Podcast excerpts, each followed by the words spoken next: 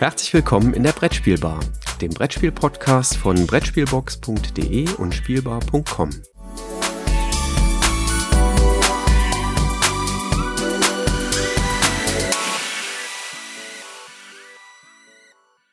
Ja, einen wunderschönen guten Morgen, Christoph. Schön, dich hier in der Brettspielbar wiederzusehen. Ja, hallo Jürgen. Es ist wie immer eine Freude. Es ist immer Wahnsinn, wie schnell die Zeit doch rumgeht. Und ich glaube, wir merken es jetzt gerade im Hinblick auf die Veranstaltung, die da jetzt auf uns zurast. Also mir kommt das vor wie so eine Rakete, die da auf uns zurast, weil das so wahnsinnig schnell jetzt geht.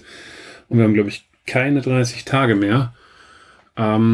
Das Ding geht ja hier am 1. online, dann sind es nur noch 23. Und wenn ich sehe, was ich noch alles tun muss, dann wird mir Angst und Bange. Naja, dieses Hobby kann auch manchmal, also es ist Fluch und Segen, ne?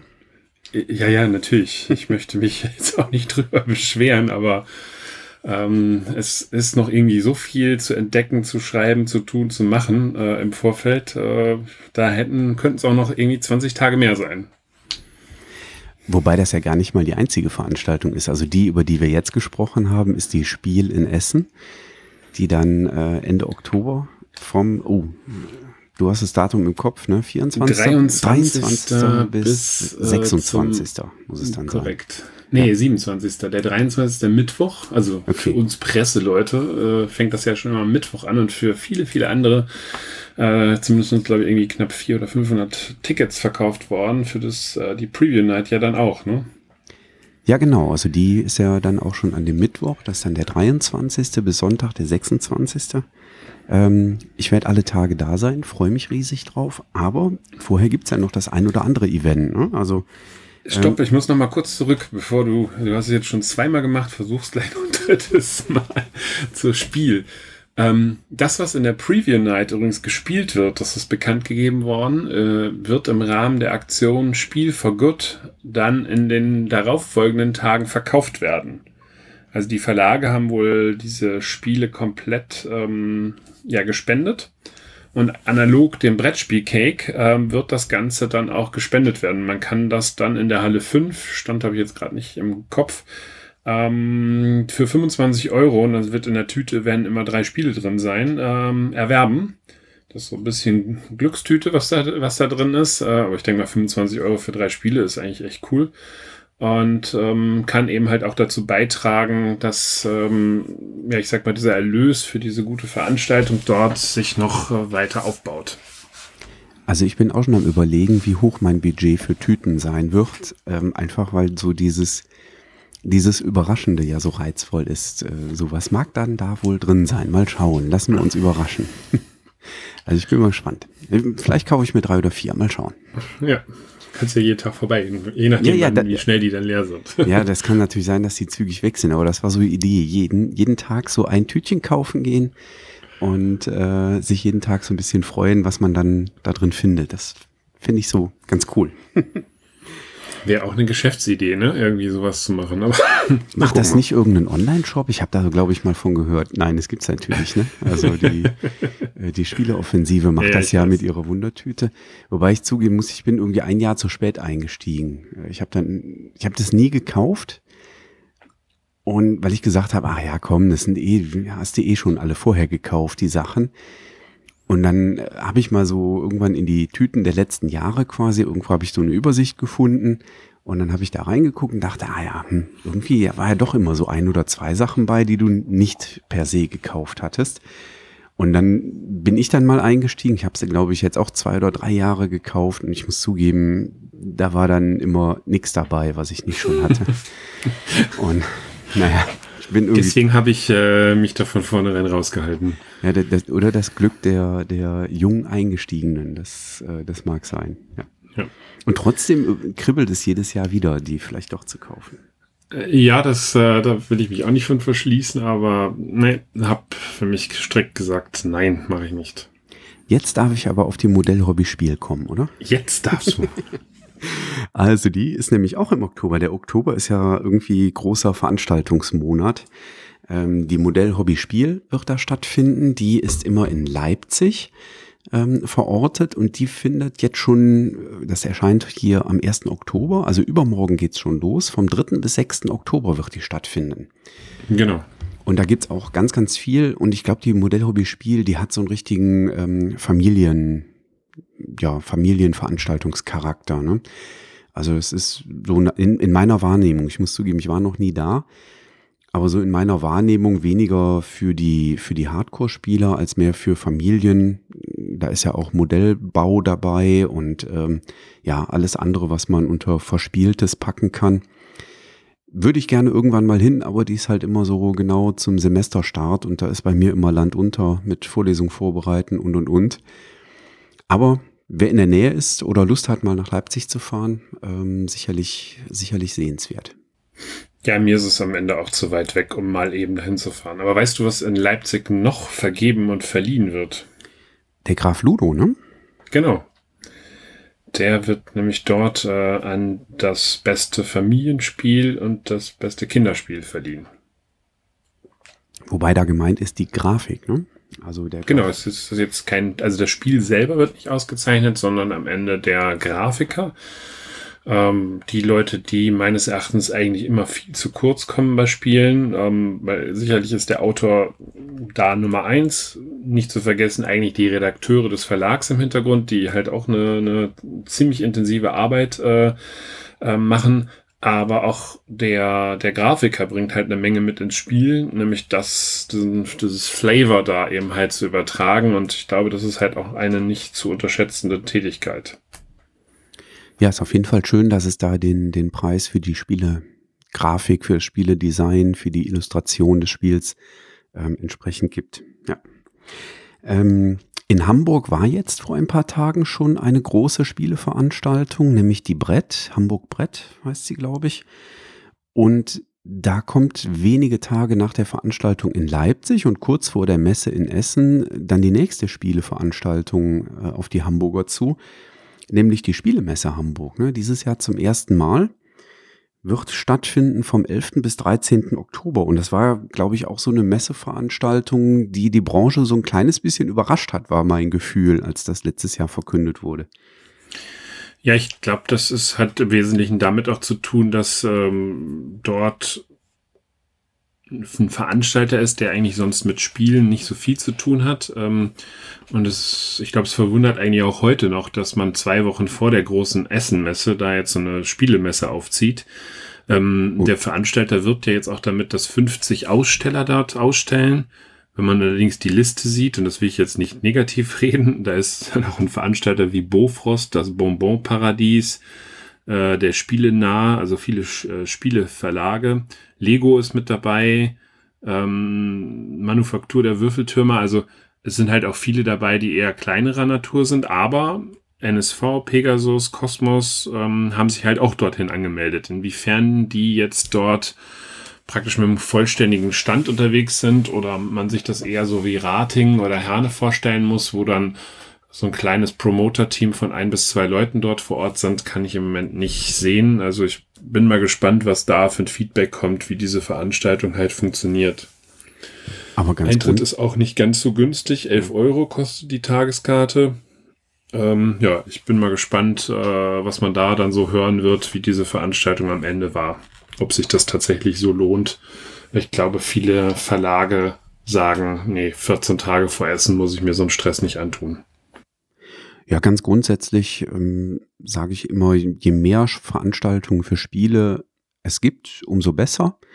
Aber ich glaube, das ist einfach eine logistische Herausforderung dann auch für die Verlage, dann da alles präsent zu haben. Die sind jetzt mit Essen-Vorbereitung doch ziemlich dicht, würde ich mal tippen. Ja. Ja, dann kriegen wir jetzt den Dreh wieder zurück zu Essen. Zum Beispiel durch so eine tolle Überleitung, wie du sie gerade gemacht hast. Was fehlt uns denn noch für Essen? Preisverleihungen haben wir in Essen, oder? Ja, 2 Stück gleich. Oder wahrscheinlich sogar, wenn man es genau nimmt, sogar 3, weil der International Gamers Award wird auch in Essen verliehen. Und welcher ist jetzt der größte? Ich weiß gar nicht. Aus der deutschen Perspektive sicherlich der Deutsche Spielepreis, ne? Ja, gerade bekannt gegeben, Flügelschlag von Feuerland und Elizabeth Hargrave hat abgeräumt. Auf Platz 2 waren Tavernen im tiefen Tal von Schmidt, Wolfgang Warsch. Dann kam Teotihuacan, die Stadt der Götter, von Schwerkraft auf Deutsch, von Daniele Taschini und David Turci. Und dahinter kamen dann Spirit Island, Architekten des Westfrankenreichs, Detective, Underwater Cities, Newton, Just One und Gloomhaven. Also das Spiel des Jahres hat es auch beim Deutschen Spielepreis in die Top 10 wieder geschafft. Ja, das Kennerspiel, ne? Also ich wurde auch schon auf meinem Blog korrigiert, das ist nicht das Spiel des Jahres, sondern das Kennerspiel des Jahres. Ja, okay, das Kennerspiel des Jahres hat gewonnen, aber das Spiel des Jahres hat es auch auf die Liste, also auf die Top 10 geschafft. Mit Just das ist richtig, ne? Achso, sorry, das, jetzt hatte ich dich missverstanden. Das Mensch, da wollte ich jetzt auch mal klugscheißern und völlig aufgelaufen. Und was ich toll finde, muss ich ja zugeben, ist, dass der Gewinner des Deutschen Spielepreises Concept Kids Tiere geworden ist. Ein Spiel, was ich auch beim Kinderspiel des Jahres ganz, ganz weit oben erwartet hätte, weil es einfach bei den Kindern für totale Begeisterung sorgt, immer und immer wieder. Das habe ich da tatsächlich vermisst, also beim Kinderspiel des Jahres, weil da hätte ich Concept Kids definitiv gesehen, aber es hat es halt leider nicht dann ganz nach oben geschafft. Ja, ich muss zugeben, ich habe so ein paar da vermisst auf der Liste. Ja, das stimmt.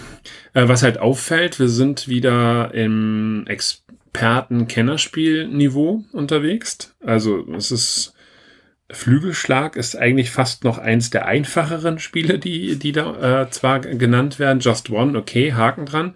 Aber ansonsten sind es alles Spiele mit ein bisschen mehr Anspruch an den Spieler. Das war in der Vergangenheit auch schon mal anders. Da hatten wir auch Spiele, letztes Jahr hat ja, glaube ich, Azul gewonnen. Jetzt habe ich es nicht im Kopf. Ich glaube, es waren aber weitere 2 Spiele dabei, die auch eher etwas leichterer Natur waren. Und ein Leser von mir hat angemerkt, bis auf die Tavernen im tiefen Tal haben wir hier ausschließlich Spiele, die von ausländischen Verlagen sind und lokalisiert wurden. Oh ja, stimmt. Das fällt mir auch gerade auf. Was ist mit den deutschen Verlagen los, die wir sonst dort in den Listen immer sehen konnten, wie Hans im Glück, wie Lookout, die eben dort auch immer ein Spiel halt platziert haben.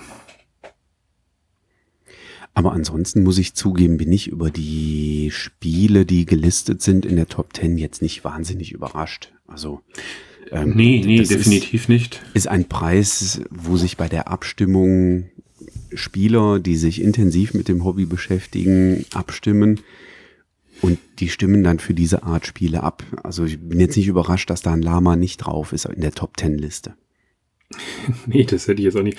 Aber im letzten Jahr beispielsweise war Azul, The Mind und Quacksalber von Quedlinburg mit dabei, ja, die auch schon eher etwas einfacherer Natur sind. Oder im Jahr 2017 King Domino, Fabelsaft, Magic Maze, Wettlauf nach Eldorado. Okay, kann man so drüber streiten, aber es waren immer 3 Spiele immer dabei, die doch etwas einfacherer Natur waren. Aber jetzt, dieses Jahr hat man sich jetzt da eher entsandt und oder besonnen und gesagt, nee, wir packen das mal wieder in das Genre des Kenner-Expertenspielbereichs hinein. Underwater Cities hätte ich nur weiter oben erwartet, weil da ja so ein Hype gemacht worden ist, und Tavernen im tiefen Tal hätte ich persönlich nicht auf Platz 2 gesehen.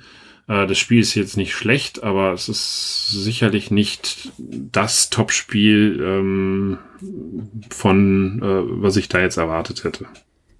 Aber da zeigt sich dann vielleicht wieder, das ist so im Nachgang nach den Quacksalbern von Quedlinburg, die ja letztes Jahr viele Menschen begeistert haben, von Schmidt lanciert und ja, auch da in der unmittelbaren Nachbarschaft zu Quacksalber, glaube ich, im Handel ganz gut platziert. Und Schmidt hat halt, ja, die stehen halt durchaus in den Regalen und werden gekauft und werden dann auch gespielt. Und es ist ja kein schlechtes Spiel. Also von daher überrascht mich das jetzt nicht. Das ist schon okay. Ja, der andere Spielepreis, den du nanntest, der Inno-Spiel, da bist du ja selber beteiligt, bist in der Jury drin. Da werde ich also ganz gespannt drauf schauen, welches Spiel am Ende gewinnen wird. Ja, da sind ja 3 nominiert. Ab durch die Mauer, Detective und Keyforge. jedes hat für sich irgendwo so seinen Innovationsmechanismus mit hineingenommen. Deswegen haben wir uns dann in der Jury entschieden, die drei jetzt erstmal aufs Podest zu heben. Schauen wir mal, wer dann da das Schrittchen noch höher macht. Finde ich als Außenstehender insofern spannend, als dass es ja wirklich sehr unterschiedliche Spiele sind. Also ganz unterschiedlich gelagert, also von daher sehr breit gefächert. Finde ich gut. Ja, und der International Gamers Award wird eben auch in Essen noch verliehen. Übrigens, bei den internationalen Awards tut sich ja auch was am Markt, ne? Habe ich jetzt vor 2 Tagen gelesen. Es gibt in den USA einen neuen Jury Award, nämlich den American Tabletop Award. Fand ich sehr spannend, dass auch dort jetzt in der Richtung was passiert und etwas geschieht. Und die ersten Preisträger finde ich durchaus ganz spannend. Also es gibt da einen Preis für die Early Gamers, ist es genannt. Im weitesten Sinne Kinderspiele, glaube ich, würde ich das sagen. Mhm. Ich muss zugeben, wobei Kinderspiele weiß ich nicht. Belassen wir es vielleicht mal beim amerikanischen Begriff des Early Gamers. Catch the Moon, das ist bei Bombix erschienen. Snail Sprint war noch nominiert und The Mind war nominiert. Bei den Casual Games hat Quacksalber von Quedlinburg gewonnen. Auf den Plätzen folgten Shadows Amsterdam, was ich ja beim Roten Preis in Deutschland sehr, sehr vermisst habe, und Space Base. Dann gab es noch die Strategy Games Kategorie mit Chronicles of Crime als Sieger und auf den Plätzen Architects of the West Kingdom und Heroes of Land, Air and Sea. Und dann gab es noch die Kategorie Complex Games, im Englischen schon etwas länger auf dem Markt, nämlich Root, wo ich mal gespannt bin, wie sich das in Deutschland entwickeln wird. Wir spielen das derzeit sehr, sehr häufig. Wir wollen jetzt langsam mal in die Erweiterungen reingehen und auch mal die kooperative Variante testen. Mal schauen. Und auf den Plätzen war da Betrayal Legacy und Brass Birmingham. Also eine ganz spannende Mischung, würde ich sagen, die da drin war.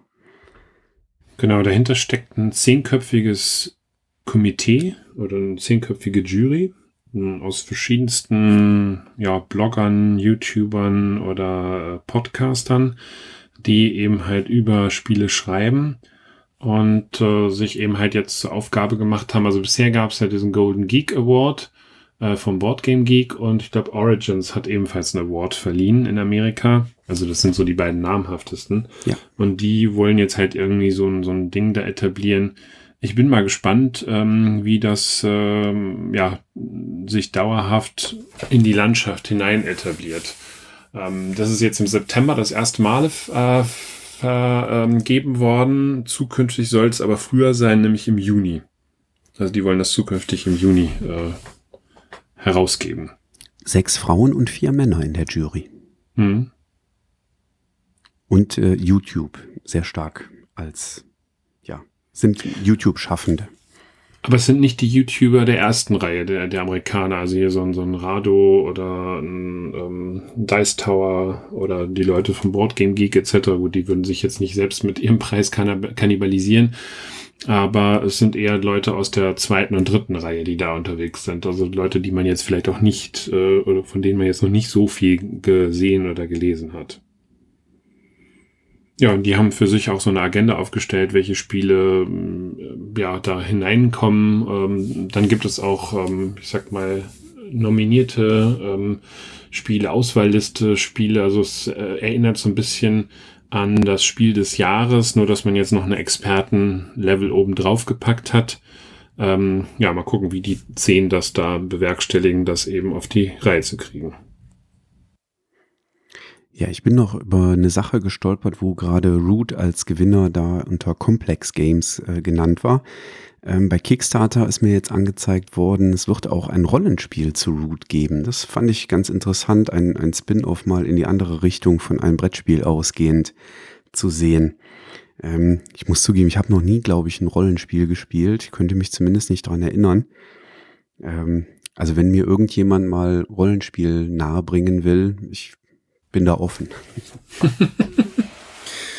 Ja, also ich habe es eine Zeit lang gespielt, also Schwarze Auge, Dungeons and Dragons, macht viel Spaß, nimmt aber auch halt sehr viel Zeit in Anspruch und ich habe dann irgendwann gesagt, nee, Brettspiele sind mir mehr wert oder machen mir mehr Spaß und habe mich dann jetzt aus der Szene damals verabschiedet, vor 6, 7 Jahren. Aber es macht durchaus Spaß, also sehr viel Fantasie im Spiel. Beim Stichwort Dungeons and Dragons vielleicht auch hier nochmal der Hinweis, es gab jetzt kürzlich im Zeitsprung-Podcast eine Episode, die sich rund um Dungeons and Dragons bewegt hat, wo eben erfahrene Rollenspieler, die auch irgendwie in der Szene wohl tief verankert sind, ein bisschen über die Geschichte und die Entstehung von Dungeons and Dragons und TSR als Verlag dahinter berichten und einfach eine Zeitsprung-Geschichte erzählen. Ich verlinke das mal hier in den Shownotes. Von Root zum nächsten Thema. Kriegen wir da die Krücke hin, dass ich bei Root im Moment auch so ein bisschen den Eindruck habe, dass die Kuh, die da fett auf der Weide steht, so ein bisschen stärker gemolken wird.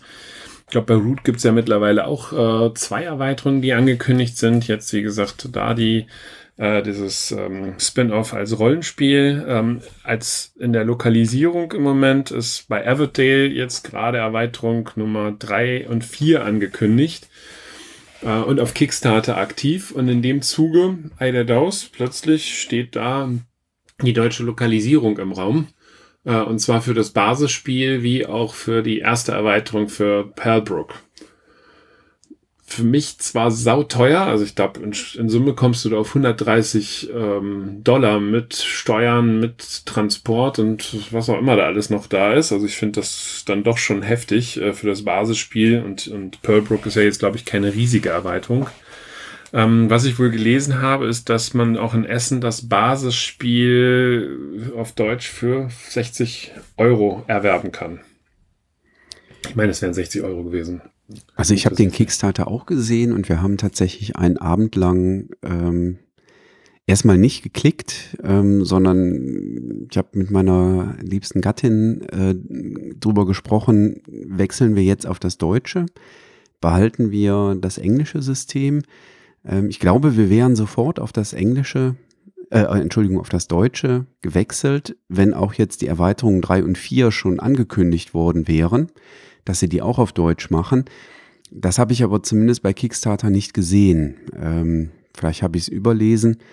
Deswegen habe ich mich tatsächlich da jetzt entschieden, beim Englischen zu bleiben. Und vielleicht kaufe ich mir dann spontan in Essen das deutsche Grundspiel. Mal gucken.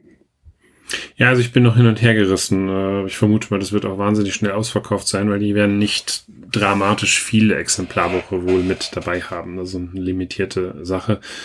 Aber im Zweifel wird es dann, glaube ich, ein paar Monate später das auch in irgendeinem Brettspielladen geben. Also mal gucken, ich werde wahrscheinlich da noch warten. Aber das Thema Lokalisierung hat mich jetzt auch in der letzten Woche irgendwie so ein bisschen verfolgt, weil ja Anfang der letzten Woche herausgekommen ist, dass neben der Everdale-Lokalisierung jetzt plötzlich The Seventh Continent im Raum steht, die ja über viele, viele Monate eigentlich permanent von sich gewiesen haben, nee, es wird keine deutsche Lokalisierung geben, es bleibt bei Deutsch und bei Englisch und Französisch und plötzlich ist das Ding jetzt doch erhältlich.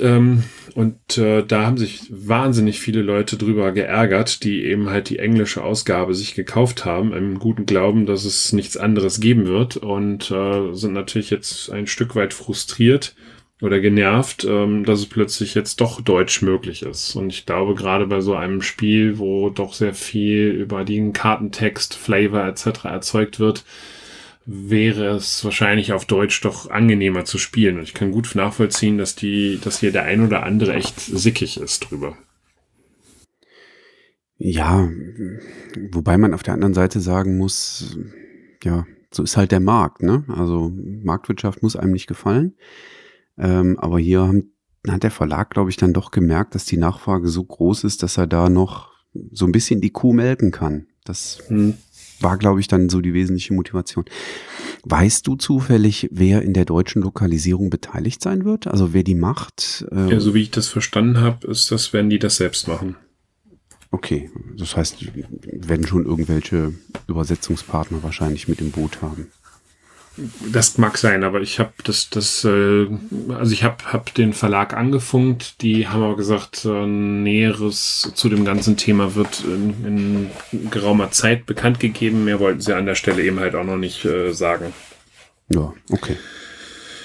Wo aber ein möglicher Lokalisierungspartner ja feststeht, ist mit Frosted Games bei Detective, City of Angel, was jetzt gerade auch auf Kickstarter läuft, von Ben Ryder, nicht zu verwechseln mit dem Portal Games Detective. Hier hat Frosted Games aktuell eine Umfrage gestartet, ob Leute Interesse dran hätten, eben eine deutsche Lokalausgabe zu haben. Da könnt ihr euch auch noch beteiligen. Die brauchen aber eben halt in Anführungszeichen ein Interesse, keine feste Zusage von 500 Leuten, damit sich das für die überhaupt lohnt. Ja, der Matthias ist ganz schön umtriebig. Ja, aber ich finde das cool, weil ich habe ja jetzt gerade das Dawn of the Sets von Frosted Games bekommen und da haben die echt gute Arbeit geleistet. Das macht schon was her. Ja, das hat sich auch einer aus meinem Spielekreis besorgt, der auf dieses Zombie-Thema so abfährt. Und ich denke mal, wenn wir uns jetzt Freitag wiedersehen, dann wird er wahrscheinlich schon von ersten Partien berichten können. Da bin ich mal gespannt, was er so erzählt. Ja, aber das muss sich alles auch rechnen. Denn deswegen brauchen die halt 500 Unterstützer. Und da müssen wir mal schauen, ob die zusammenkommen oder nicht. Also es ist noch nicht finalisiert oder nicht final jetzt zugesagt, dass das passieren wird. Die sollen ja nicht so enden wie Seaman, ne?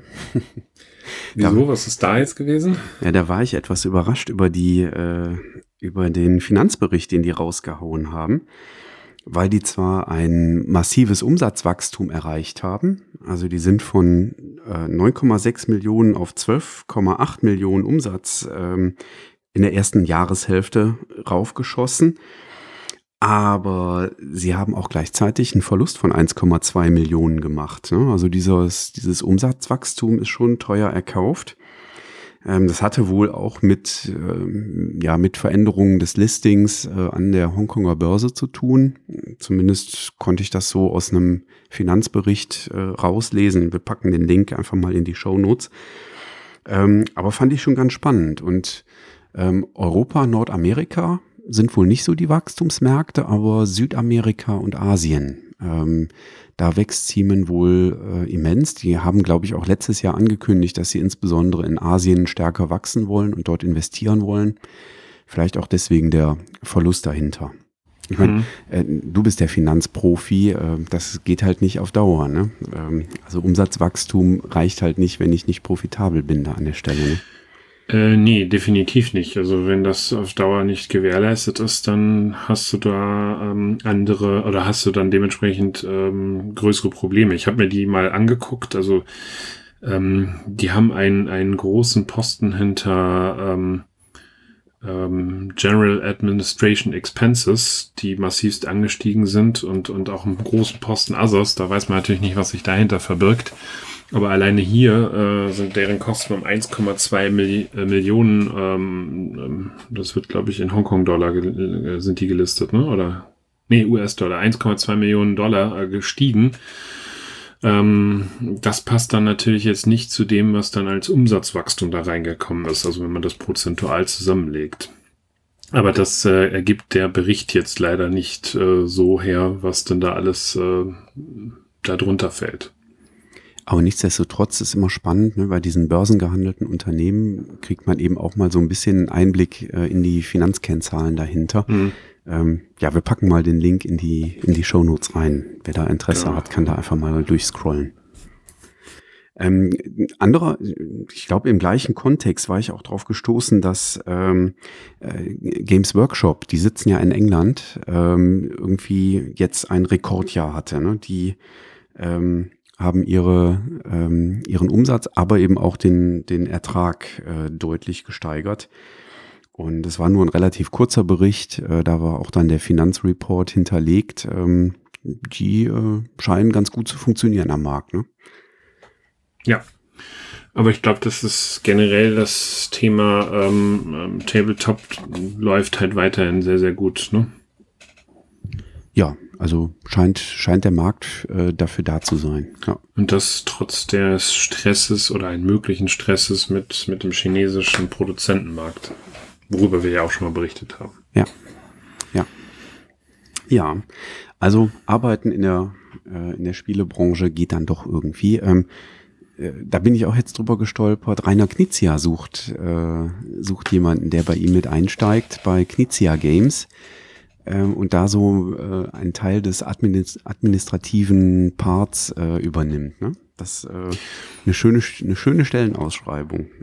Ja, habe ich gesehen. Ich konnte mich mit ihm während der Verleihung zum Spiel des Jahres kurz unterhalten, haben wir nebeneinander gestanden, wo er mir gesagt hat, dass er eigentlich jetzt Leute oder jemanden sucht, der gerade in diesem Administrationspart ihn unterstützt oder entlastet, damit er sich wieder verstärkt mehr auf das Thema Spiele erfinden halt auch konzentrieren kann.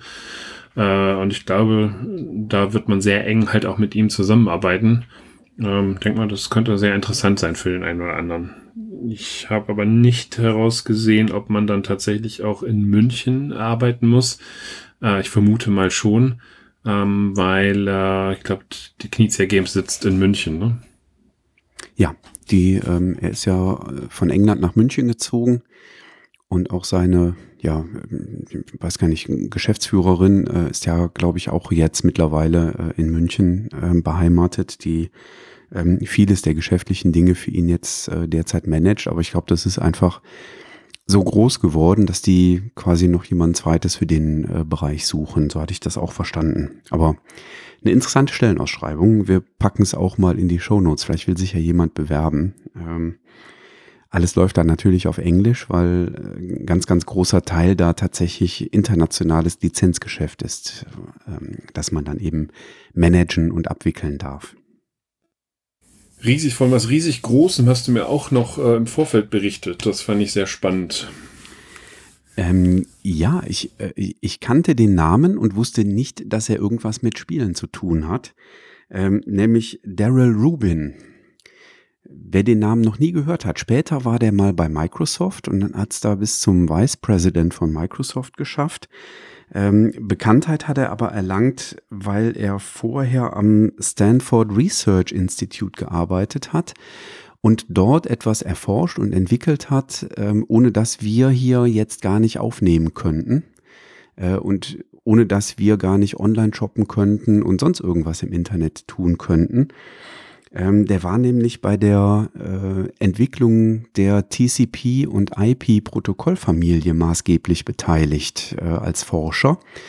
Wer da einen tieferen Einblick haben will, vielleicht mal irgendwann in Studium oder Ausbildung das ISO-OSI-Referenzmodell kennengelernt. Da gab es so 7 Schichten, in denen Netzwerke strukturiert werden können. Und TCP/IP kümmert sich dann für die Internets, weil wir müssen ja eigentlich von den Internets sprechen. Es sind Millionen von Netze, die da zusammengeschaltet sind, um die 3. und 4. Schicht. Das heißt, insbesondere die Vermittlung und Adressierungsschicht. Ja, und da war er Miterfinder. Und was ich nicht wusste, ist, dass er anscheinend auch ein Brettspiel-Fan ist. Und er hat wohl eine riesengroße Brettspielsammlung. Ich habe einen Bericht im Netz gefunden, ein Wert von ungefähr 1 Million wird dort kolportiert. Und ich bin da über einen Bericht gestolpert, weil sich ein Spielefachhandel oder ein Spielefachgeschäft sich die Rechte gesichert hat, diese Sammlung zu verwerten. Und die machen jetzt, so wie ich das verstanden habe, 2 Sachen. Zum einen organisieren sie Führungen durch die Sammlung. Da kriegt man also 2 Stunden lang einen Einblick, was sich da so alles in den Regalen auftürmt und was der Darrell Rubin so gesammelt hat in seinem Hobby als Leidenschaft. Wenn ich das richtig verstanden habe, dürfen die aber auch Teile der Sammlung wohl verkaufen. Das wird also ganz spannend. Also wer da mal in den USA ist, ich packe den Link auch entsprechend in die Shownotes rein. ich würde sofort hingehen und mir das mal angucken. Aber was ich tatsächlich nicht wusste, dass eben der Daryl Rubin so ein begeisterter Brettspieler war. Der ist vor einigen Jahren gestorben. Ich meine, 2016 ist er gestorben, wenn ich es richtig in Erinnerung habe. Ja. Ja, also ich kannte ihn eher aus meiner Wirtschaftsinformatik-Perspektive und nicht aus der Brettspielperspektive. Tja, ist doch spannend, was sich da manchmal für neue Perspektiven auftun. Ja, ganz spannend. Ja, jetzt sind wir von Veranstaltungen über Preise, über Finanzkennzahlen und Markt am Ende bei Persönlichkeiten gelandet. Und jetzt haben wir Aufnahmezeit 35 Minuten. Was meinst du? Wir könnten nochmal mit einer letzten Veranstaltung enden, weil dann schließt sich der Kreis. Und nochmal dafür werben, dass bis zum 15. Oktober, hatten wir, glaube ich, gesagt, ne? Sich Leute noch melden können, die Lust haben, im Rahmen des Meet and Plays mit uns zu spielen. Der eine oder andere hat das schon gemacht, und wir würden uns freuen, wenn vielleicht der eine oder andere noch dazukommt, sodass wir dann da den Lostopf noch rühren können, um den Gewinner, die Gewinnerin zu ziehen, die dann mit uns ein Spiel spielt und vielleicht, wenn sie Lust hat oder er Lust hat, noch eine kurze Podcast-Aufnahme dazu macht. Ja, also da freue ich mich auch drüber und ein herzliches Dankeschön an diejenigen, die jetzt quasi schon mal blind ihr Los in den Lostopf reingeworfen haben, ohne zu wissen, welches Spiel wir spielen wollen, denn das wird sich jetzt in den nächsten Tagen sicherlich deutlicher klären. Wir haben die Gelegenheit, bei unterschiedlichen Preview-Veranstaltungen der Verlage jetzt dabei zu sein. Und da werden wir dann ein Spiel raussuchen, was wir dann auch im Rahmen des Meet and Plays schaffen zu spielen. Das muss ja, können da jetzt kein 4-Stunden-Spiel spielen, ne? Das ist, glaube ich, logisch. Was dann aber für unseren Hörerkreis hoffentlich trotzdem ganz spannend ist. Also vielen lieben Dank, die schon mal ihre Lose so reingeworfen haben, ohne zu wissen, was auf sie zukäme. Und alle anderen, bitte verfolgt da einfach mal unseren Twitter-Account @Brettspielbar. Da werden wir sicherlich dann in den nächsten Tagen, wenn wir auf den Preview-Veranstaltungen waren, mal verkünden, welches Spiel wir da jetzt rausgepickt haben und was wir machen könnten. So ein paar Ideen haben wir schon. Wir wollen dann die Sachen aber auch erstmal bei den Verlagen mal antesten und gucken, was dann wirklich in Frage kommt. Genau. Ja, prima. Dann hören wir uns am 15. Oktober wieder, wenn wir mit wieder über ein paar Spiele sprechen. Und spätestens sehen wir uns auf der Messe, die ja dann ab dem 23. losgeht. Und ich denke mal, da werden wir dem einen oder anderen Hörer auch über den Weg laufen. Sprecht uns einfach an. Wir freuen uns immer über Feedback oder ein kurzes Gespräch. Ja, also ich werde auf jeden Fall auch bei der Preview Night schon dabei sein. Prima. Jürgen, ich wünsche dir einen schönen Tag. Danke dir ebenso, Christoph. Ich würde sagen, wir machen einen Deckel drauf, oder? Tun wir. Bis dahin. Tschüss. Ciao.